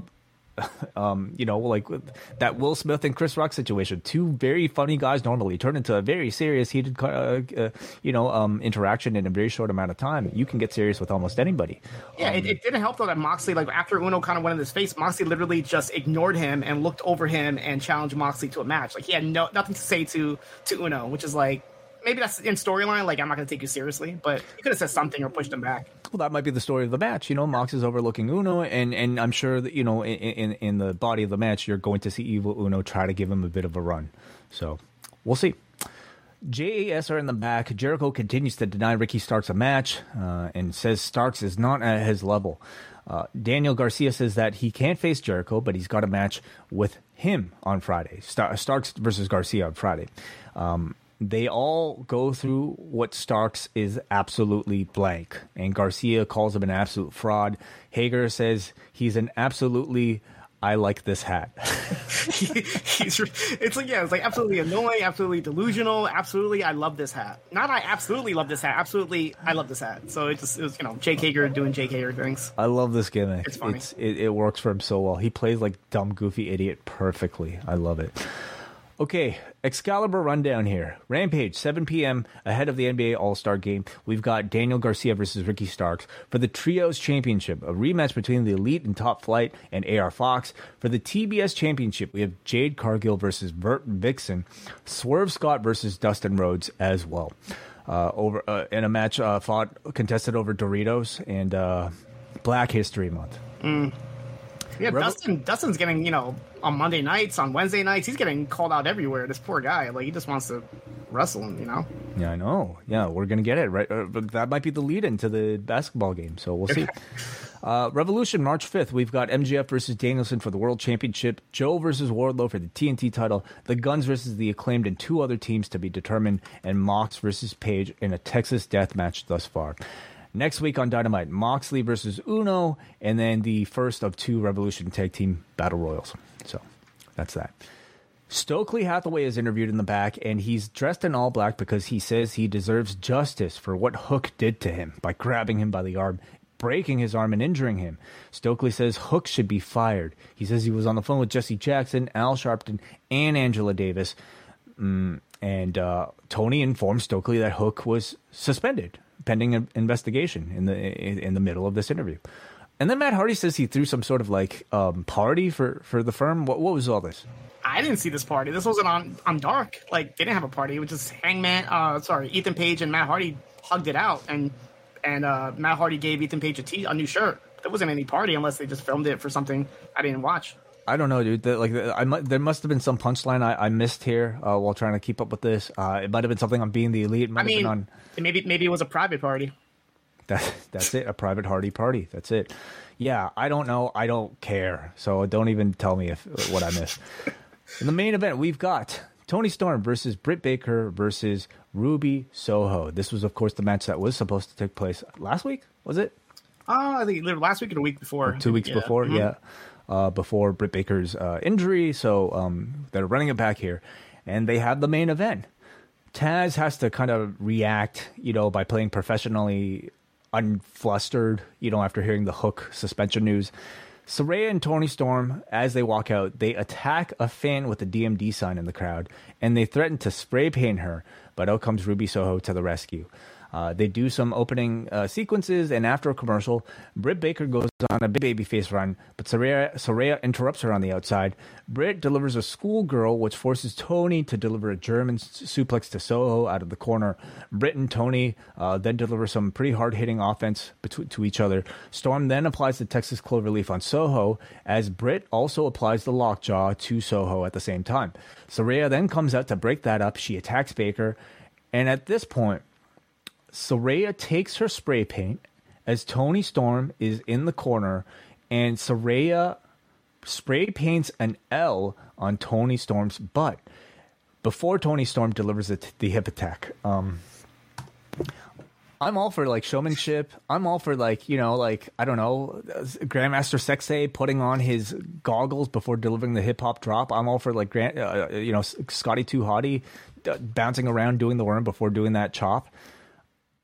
I don't I I couldn't understand this, okay? First of all, these two have been I mean it's been they've been using this as like their way of humiliating their opponents by spray painting them.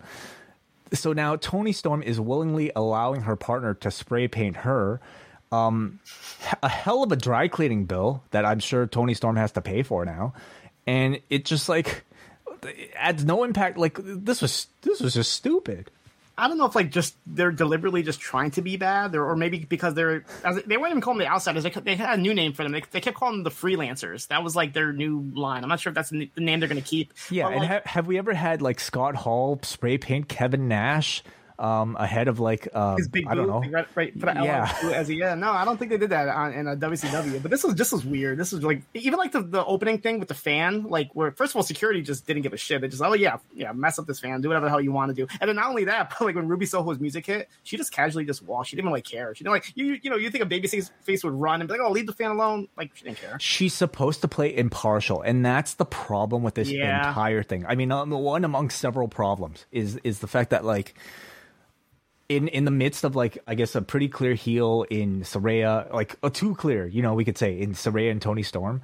Um, you have, I think, you know, baby faces in, in Jamie Hayter and and uh, uh, Britt Baker, but you have to also portray Ruby Soho as like having to choose between the two, and I just don't think there's been enough good storytelling to have us believe that. You know, Re- really quick, who's the AEW Women's Champion? Jamie Hayter. Where is she in all this? Like, what what's the, what's the match? Like, what's the end game? Like, what is this leading to? Like, I don't know what this is like. Like, the whole storyline is which side is Ruby going to choose? Like, and it just uh, this whole thing just is a mess to me. I I, I don't know. Like, I, I want to support it. I, I want and I like all these women, but Yeah. I just don't know what they're this is leading to. I don't know what the end game to this is, and it's it's all sloppy. Like the whole thing is literally sloppy with the spray paint and everything. It's just I don't know. So after this incredibly devastating spray painted hip attack from Toni Storm, uh, Ruby Soho just comes in, throws Toni Storm out of the ring onto Saraya, and she pins Britt Baker. So Ruby Soho wins. Um, I man, the action I thought was fine, you know, but man, I thought I thought that, that this finish was, including that move, was just so incredibly stupid. Wa- was, was was the idea to like get the L from Toni's butt and somehow take that L and place it on was it Britt was in the corner place it on her face? Yeah. Is that what they're trying to do? Because I don't think that's how spray paint works. Like, don't touch wet paint, you know, yeah, and it, and it, it works for paint. I don't think it works for spray paint. I could be wrong, but Right. No, it's it's it's it's like it's one of the dumbest spots I've I've ever seen. Anyway, um, afterwards, Saraya and Hayter argue, of course, and they do to real. In case you don't get the fact that Ruby Soho is caught in between them, they literally have Ruby Soho stuck in between Saraya and, and Jamie Hayter as the two are arguing, as Soho wants the both of them to stop. I just, I think a good match, fine, uh, but awful storytelling thus far in this feud. I mean, I like how they've recently been not putting the women's matches at the 9:30 thing. That's a good thing. But if you're gonna do it, don't close the show with you know a a, a baby face in the middle of the ring trying to decide which heel to join. Like it just, I don't know. It just the whole finish was just flat to me. It's like they need something. They need a stronger hook if they want people to be interested in the storyline at all. it really feels like this is like um like a form of like a WWE storyline or I mean fine go back and call it WCW storyline but I I I would actually say like worse written than you know um a WWF storyline. Um I I think it should just be about like you know in AEW like who could be a better wrestler? Uh, and, and who who is the better wrestler? You know like people that were uh, brought up in, in in AEW or people that have had the experience of a major league promotion like the WWE um I think we could have maybe kept it to that without you know a whole lot of this like overtly heel stuff um like with the spray paint I get it's maybe a callback to the NWO but I just think it's been done uh, it's it's such a poor facsimile So, so quick question. So, if this is to lead, let's just say this leads to a six woman match, you and Ruby sides with Baker and Jamie Hayter. Can you see somebody else coming in to join with Toni Storm and Saraya? From the, Like- like an ex WWE person. like a Naomi, for example. Just first person that pops in my head. I can't see her personally, but just somebody of that caliber. Like a, Mandy Rose would be perfect. Honestly, I feel like she would be probably perfect in that role. She would be. Honestly, at this point, I feel like anybody entering this program, um, like who has a certain level of star power, I, I would consider this to be a bit of a downgrade. Like I would want to divorce them from from this program and just kind of start them fresh themselves. Um, but if it was somebody currently on the roster or somebody uh, like. I don't know, even like an Ember, um, uh, uh, uh, Athena?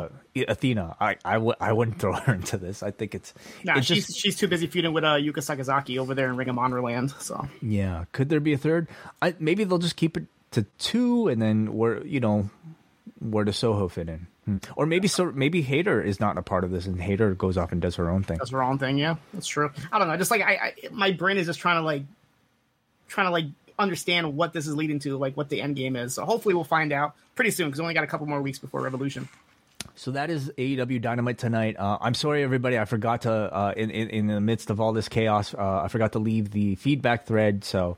Um, no feedback for today because it's going to be a bit of a longer show anyway. But uh, your thoughts overall on AEW Dynamite tonight? No, it was a good show. The matches are it's because last week when they announced this lineup, I was like, hmm. I think I even messaged you. I'm like, yeah, that's kind of a, a weaker lineup than what we're used to with Dynamite. But the Texas uh, Tornado match was good. Um, the opening match was good as well. Uh, the MJF promo was really good. Uh, the only like really negative I would say would be the the the women's match. Unfortunately, the main event. Um, I did I did like what they're doing with Moxley and, and Paige. Like we finally know what that's leading to with their match. But yeah, overall, it's a thumbs up show. I would say. Uh, so a couple in the chat room are saying they set up Hayter versus Soho at the end of this. Um, was this for like a, a I guess so, Soho getting the win would lead you to think it was it was something I might have missed missed something some detail at the end of the show, but um, that could be a direction that they're headed to. Somebody's so. asking again what happened to Shida. Yeah, I, I, we don't know. She she was so she was part of the storyline, right? She was on the Jericho cruise, so mm, okay. I mean, she was at least stateside, but she's also got her zombie show in Japan. Um, um, I don't know where she is at this moment. I would suggest people follow her Instagram. Um, so Mad Dog here, thank you, Mad Dog. He says um, she stared at the belt. So Ruby Soho, I'm assuming. So okay, she stared at the belt, and uh, yeah, that, that that that's probably where they're going. Um, okay, so that is AEW Dynamite for tonight. Before we get out of here, let's get into a bit of a preview for Elimination Chamber on Saturday. Uh, Cino, what's your interest level at this point, several days out for this pay per view? extremely high, honestly, like on the level of like w- their major shows like a Rumble or WrestleMania. Honestly, this whole storyline has been one of my favorite things with the whole Bloodline, Sami Zayn. Um, I'm really interested in how they're going to play this out. I'm interested in how the crowd's going to be. I'm really jealous that you're going there. I mean, have a blast, obviously, but I feel like that crowd's going to be electric. Um, I, I, I, mean, I kind of see where this is going. We'll obviously go over the the preview with the with some of the predictions, but I just feel like this whole show was going to be hot from because when's the last time Montreal even had a pay per view? It's been a long time, right? I think like Sami Zayn said like it, like twenty something years, yeah, or something like that. I feel like um, yeah, this crowd I feel like is going to be hot from from beginning to end for this show. But yeah, the whole Bloodline storyline is is is is fantastic, and I just I can't wait to see this. And and it kind of reminds me of like when the whole like um. Uh, Bret Hart, Shawn Michaels feud, and you had like some weeks there had Raw in Canada. Then you had, you know, what I mean, like you had the hometown advantage, and I feel like that's what we're gonna get here with Sami Zayn being in his home turf in this feud. Well, let's start things off here with the men's elimination chamber match. We have Montez Ford taking on Johnny Gargano, taking on Bronson Reed, taking on Seth Rollins, Seth freaking Rollins, apologies, taking on Damian Priest, and taking on the champion Austin Theory for the United States Championship. Um, you know, we have, I think, the makings of a pretty good match here, you know, between a high flyer like a Montez Ford to a giant who can also do a bit of high flying himself in Bronson Reed to, of course, like your all star workers in a Johnny Gargano and a Seth Rollins to a giant in uh, Damian Priest and Austin Theory is there as well. Um, but what what do you think about uh, this match in terms of quality and also some of the big stories and maybe some of the highlights and, and um, show stealers that could be a part of this team? Yeah, I'm, I'm loving this. Like you said, it's very diverse lineup here. I'm, I'm hoping this is like Montez's like breakout match that we're gonna look at like years in the future. Like this is the match that made Montez like the star that he is today. Um, like you said, Bronson Reed. I'm sure he's gonna do the the tsunami splash um, off one of the pods. Um, yeah, this match I think is gonna be great. Honestly, um, I I think that Rollins is going to win this. That's my prediction because I feel like that could elevate the match with Logan Paul with the potential maybe Logan Paul actually winning a championship at WrestleMania could be something. Hmm. Um, but so I feel like that will be the person to, to walk out with this would be Rollins. But I think the match is just going to be fantastic overall. I kind of didn't he didn't Theory just beat beat Rollins for it? Yeah, it was pretty recent. Yeah. Yeah, I, I don't know if I see wrong. Like I don't know see, if I see them hot potatoing the, this title back and forth um, quite quite so often. Um, I think Austin Theory keeps it. You know, just to kind of like um, keep some momentum for him heading into the Cena match at at, at Mania. Um, I think Rollins continues his. You know, he doesn't have a WrestleMania story until Logan Paul uh, inevitably shows up. Um, and obviously um, he's going to have a tremendous performance as uh, as is Austin Theory. I kind of cared about him, but you know, as far as standouts go, I'm looking for Montez Ford and Bronson Reed to have some pretty spectacular moments in this match.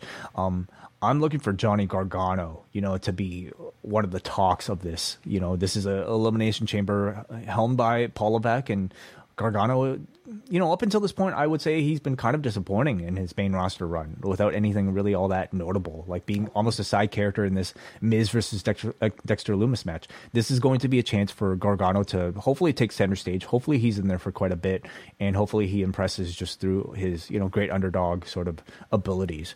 Um, Priest also is incredibly hot right oh, yeah. now as part of Judgment Day, so he might last there until, you know, towards the end. And I looked up when Theory won the title, it was actually back in Survivor Series November, and looking at the last couple champions, the average like length for holding the title has been about three months. So it, it does like I guess hmm. um, it does kind of like make sense if he were to lose it, but like who knows? Like you, I, I didn't even think of the whole John Cena thing. I guess that would make sense, obviously, as well. He's been doing the whole champions here thing. If they are going that direction with Cena in theory, I guess he would lead the title on on theory. All right, up next we've got in the women's elimination chamber, we have Asuka taking on Raquel Rodriguez, taking on Natalya, taking on Liv Morgan, taking on Carmella, taking on Nikki Cross. So, um, for me, um, I much like the Rumble this year, I feel like they've done such a poor job of creating any sort of like storyline in the women's division to make you think that any of them could be a legitimate contender. That I have pretty low interest in this match in terms of story. Um, I think you're looking at this picture and you can who can you justifiably consider as a WrestleMania title contender here? Yeah, like it's been Asuka for me since they announced this match. When they had that little tease on Monday between uh, Becky and um, Bayley, I'm okay. That's cool. They're gonna add somebody else who could potentially win this match. That didn't happen. And like you said, there's no storyline going through any of these women. The only storyline with this, in, in these competitors is Nikki Cross and Candice LeRae, and Candice is not even in this match. So it's like literally there is no story. The only story is Asuka has this new character that's more vicious and more, uh, you know, scary. So she's gonna win, obviously. They, um, and that's the match that we're gonna want to see is gonna be her and uh, Bianca. They've done nothing to like tell you why each of these women wants to win a championship or wants to go on to WrestleMania to, to win a championship. You know, Natalya's thing has been um, anti what Ronda and Shayna.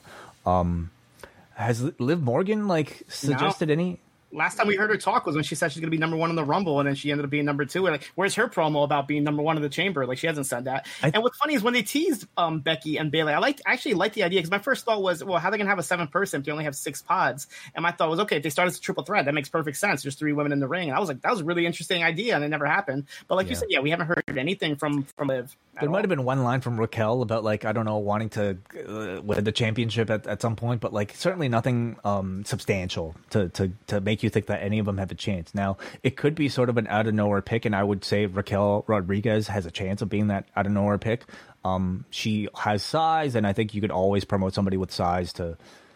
Well, who who's the champion that they'd be going after? Bianca. Bianca, yeah, and I know that like Raquel and Bianca, I'm pretty sure are, are pretty close from their NXT days, if not mistaken. So there is a story there, but like Raquel has lost a lot of momentum since they debuted. She didn't really have that much to begin with, but like she's definitely like not. I feel like main event WrestleMania championship caliber at this point. Doesn't feel like it this year. No.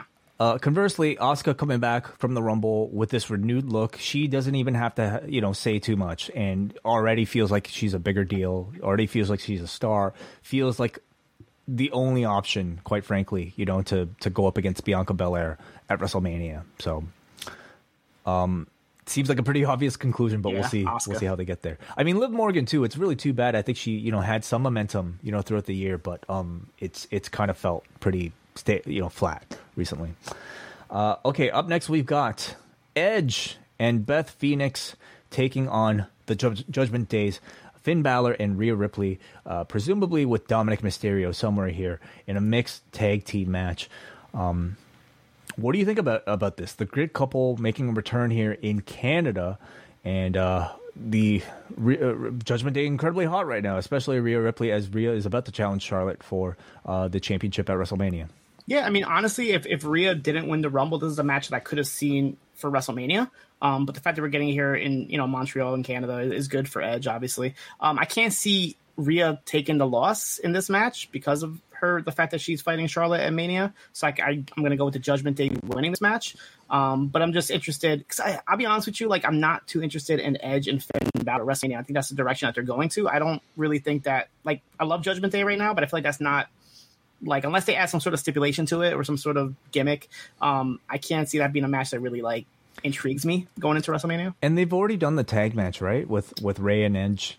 Yeah and they've done Edge and, and Balor like pretty recently. So it's like hmm. I, I don't I don't see that like being like you know WrestleMania caliber to me at least. I can see like Edge and Balor being a more attractive match if you throw it in some interesting stipulation or, structure attached to it. Um, uh, you know, this could be Edge's last WrestleMania, and maybe to kind of make it unique, maybe they could throw in like a TLC stipulation or something, which would be ridiculous, actually. You know, especially at the man's age. But I I wouldn't discount maybe something maybe a chair stipulation. I guess would make more sense for him.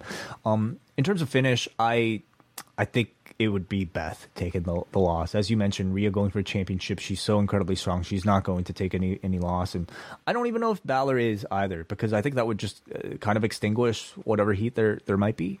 Um, I think you have to extinguish it. Well, you know what? He could certainly afford the loss, and then they'll beat down Edge and Phoenix afterwards. But I, it's hard for me to pick this one because, like, you know, after the scene uh, in which they Con-Chair-To Beth, like, I, I think they need their the heels need their comeuppance. So maybe Edge and Phoenix actually, I'm, I'm actually going to change, and, and Balor takes the pinfall and then just regains his heat back afterwards. Okay, I can see that happening. Yeah, it's one of those matches where either way, I feel like, like, yeah, obviously, if if, if you know, Balor's gonna be the one that's gonna take the pin if they lose, and vice versa. Like you said, Beth is gonna have to take the pin if they lose.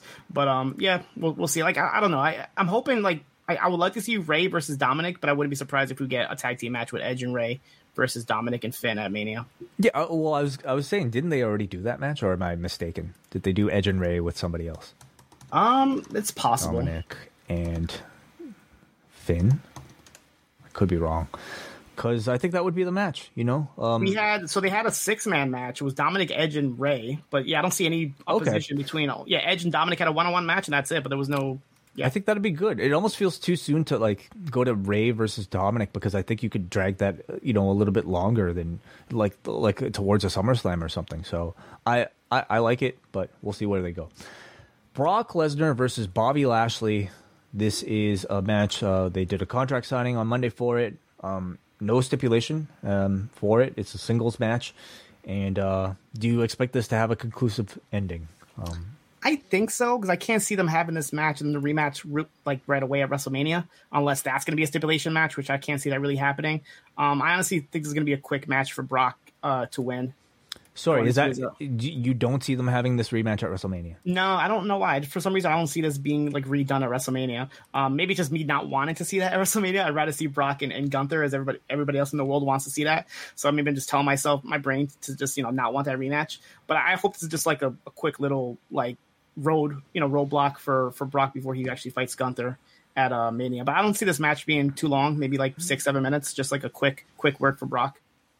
I'm strictly going by like you know what I hear about reports um, stating that this is still penciled in, but I mean at this point, I, who knows? Maybe maybe my, my news is, is outdated. I so I mean, if they do the rematch, I mean, it's going to have to be a stipulation. What would you do? Like, let's false count anywhere? Like, I guess like there really isn't much I can see with these two doing. They're not going to do a TLC match. Dick into the dirt match. Dick into the dirt match. Yeah. Uh, a, a, bulldozer match or something like bring your own like uh, sure. vehicle of choice and, and kind of like what Giant Hulk Hogan did at Cobo Hall. Just bring your you know go on the on the roof of a of a yeah. wherever SoFi Stadium? Well, you know, if we're strictly strictly talking about personal preference, I, I'm I'm with you. I don't want to see this rematch again. I mean, I feel like we've seen it plenty of times at this point, and um, that almost guarantees some sort of bullshit finish uh, on Saturday, which I think would just more so turn people off than you know get them interested.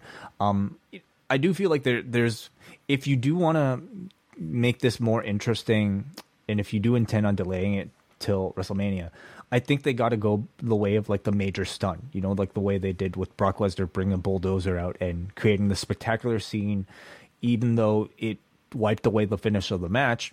You're leaving the audience feeling like they saw something special, and you know, with these two, I think that's possible. But mm, this is not going to be a show closing match either, so we'll see what they can do.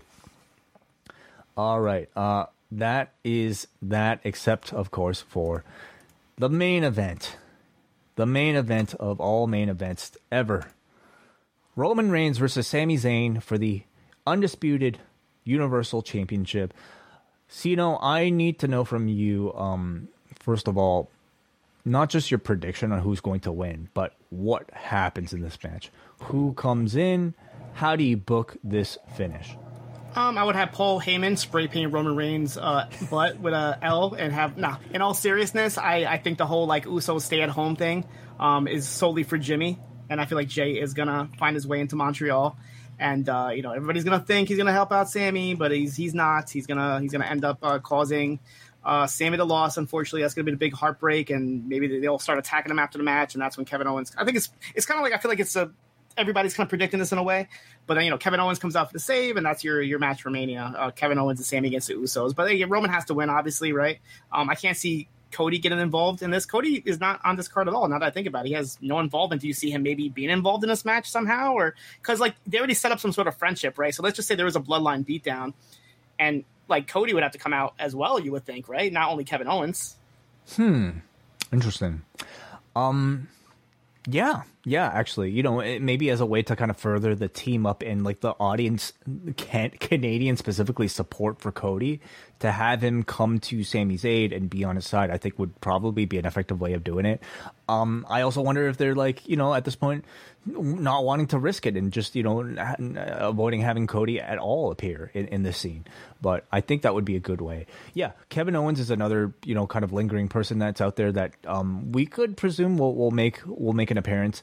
Um, a bit of an update here. Dave Meltzer on Wrestling Observer Radio did state that he was told that both Usos are actually cleared to enter. Oh, so okay. that doesn't necessarily mean you know Jimmy will. And in fact, I don't know if, if there's a storyline reason for Jimmy to be there. Um, he should I be mean, listening it- to orders. it would just make the, the the beat down, I guess, you know, more if there's more people there were solo and Jimmy and Jey. If there was like a total beat down on the bloodline on Sami before Kevin Owens comes out um, for the eventual save, you would think. But yeah, that's good. That's good to hear that they're both allowed. Yeah. So, you know, I think we can expect Kevin Owens involvement. I think we can expect Jey Uso involvement. And um, at this point, this will probably spell out what the direction is for Sami Zayn at WrestleMania. If it is, in fact, a tag team match with Kevin Owens, then, well, um, we'll see how this leads off. But it's not even so much about the ending of the match as you know the the incredible atmosphere that I, I think is sure that that is going to be there. I mean, Does he come out to his old music? I think they have to. They have to, right? They have to. They're already chanting the Ole Ole at uh, on Raw, so I, I can see that for one night only. I think he said somewhere about like he'd rather have new music, but nobody's gonna know what the new music is, right? So you might as well have the old music for one night. I mean, is it a is it a CFO song? You know, could it be a Johnny Gargano situation where they had to like remake it? Yeah, but I'm pretty sure like some people in WWE are still using their CFO songs, if I'm not mistaken. I'm pretty sure like Bianca is CFO. She's been using that same song forever, and I'm, Johnny went back to CFO for one night, so I'm sure they can do it for one night. They can just send CFO a paycheck and Whatever it costs, you know. And I don't think it's a, it's an issue of CFOs. It, it's the publishing company, but whatever it costs, I mean, they got to pay for that for one night because in Montreal, it's it's going to be crazy. Um, but you know, I'm I'm very curious to see what they do in this match to keep Sami a star, to keep him hot enough coming out of WrestleMania. Because I, you know, the, I think the the Cody Rhodes Sami Zayn tease on Monday wasn't just done to build attention and, and the possibility of Sami Zayn winning on Saturday. I think they want to eventually do Cody Rhodes versus Sami Zayn, and that means you have to keep Sami Zayn not just you know number one, fine, but maybe a number two in terms of babyface without a Roman without Roman Reigns being there. So um, they got to retain that value because they have a real big potential star on their hands. So Can you see them holding that all the way until Money in the Bank and having maybe that be a thing that Sami wins and and uses on Cody? I like that a lot. Yeah. If you're gonna have a babyface Money in the Bank winner, I think that's great. Um, Actually, annou- announced a match ahead, and you, you kind of you set it up for like because what Money the Bank is before SummerSlam, if I'm not mistaken. believe so. I So you don't, can know, maybe I don't know if they changed that recently, but So if you yeah. do Money in the Bank in London, and then Sami wins it, and say, "Hey, I'm, I want the match with Cody." If Cody wins, obviously, I want the match at SummerSlam. There you go. Very interesting. Uh, so that is WWE's Elimination Chamber. John Pollock and I will be live in Montreal all weekend. So we'll be doing a show about Smack, uh, Rewind to SmackDown.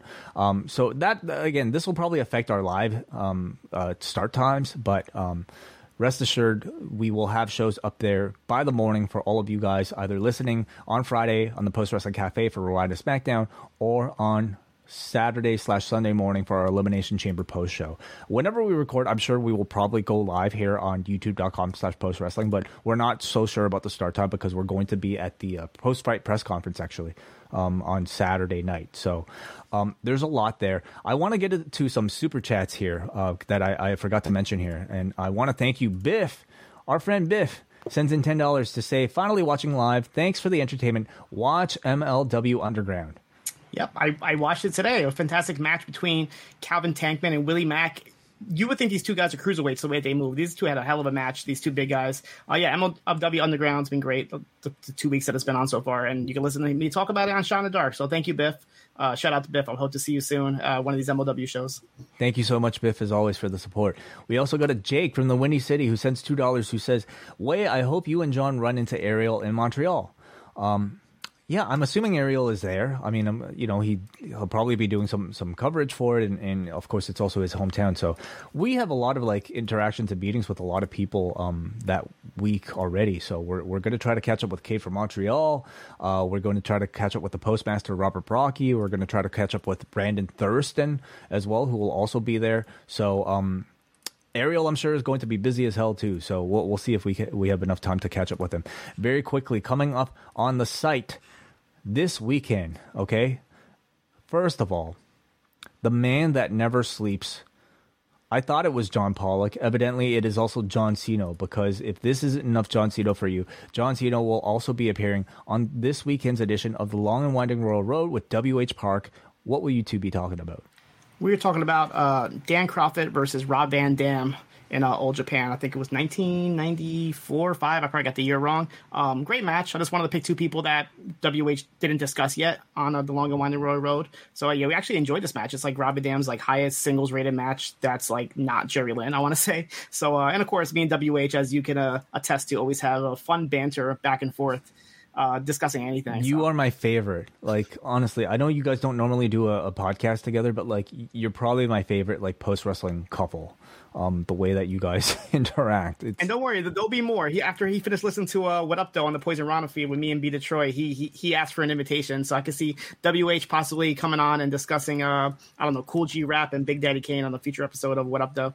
you you bring out a side of WH that is like maybe his most like his most WH is the best way that I could put it. So um, look forward to that on Saturday on the Post Wrestling feed, and then uh, of course tomorrow I will be live here at 3 p.m. Eastern time for the Wellness Policy. It is our man Neil's birthday, so Happy to birthday, celebrate. Neil. Happy birthday, Neil, right now in Ireland. And uh, to celebrate, uh, we are letting him choose the topic, and he has chosen the topic of friendship. How do we maintain our friendships as we, you know, get up there and get busier with wrestling podcasts um, and, and things like that? So we will be talking about it and inviting all of you guys to join us. Look for the link in the Post Wrestling Cafe uh, uh, feeds and also our social media at Post Wrestling for that. John will return also tomorrow with an interview with John Nash from Bloody Elbow talking about the UFC contract change story that uh, John Nash has done a lot of great reporting on. So those of you that are interested in the UFC or just sports contracts, and especially as it relates to combat sports, do check this out. This will be also out tomorrow at youtube.com slash post wrestling as well as our, our free, free feed. Uh, I believe he's also John is also speaking to Pat Laprade at some point this week about the career of Sami Zayn. Of course, um, Pat is a personal friend of Sami Zayn's and has documented and witnessed firsthand, you know, the the, the entire career of uh, Sami Zayn from from Montreal. So I'm very much looking forward to that uh, podcast. Uh, and then, yeah, again, this weekend we're off to Elimination Chamber. Again, no live edition of Rewind to SmackDown on Friday, um, but we will have a show recorded in Montreal for all patrons at postwrestlingcafe.com. So, John Cino, thank you so much again for bailing us out and saving us from, you know, um, a show just of me, which would be awful, awful, awful. Of course, anytime, like you said, uh, throw up throw up the signal in the sky, and I'll be there. Where can people hear more of you? This is your chance to promote wherever wherever you can hear John Cino. Yeah, if you go to poisonrana.ca, you'll see all our links to all our socials there. Uh, my own personal socials, CNOEVIL on Twitter, on Instagram, on Facebook. Check me out. Uh, like I mentioned, Shot in the Dark uh, every Thursday morning. Um, hopefully, if I could record it tomorrow morning, I'm sure I will be able to uh, before a reasonable time. But uh, this week, I'm talking about um, a superhero versus supervillain match on Level Up with Axiom and Scrypts. That was kind of interesting. You had uh, Indi Hartwell and the Creed brothers on uh, on main event. You had uh, Athena attacking Yuka Sakazaki on AEW Dark. A lot of interesting things that happened on the, this week ep- uh, episode. So definitely check it out. And uh, like you know, like Wai said, me and WH this weekend as well in the Long and Winding Road. All right. Thank you guys so much for listening and tuning in live. We will catch you guys later this week. Bye bye.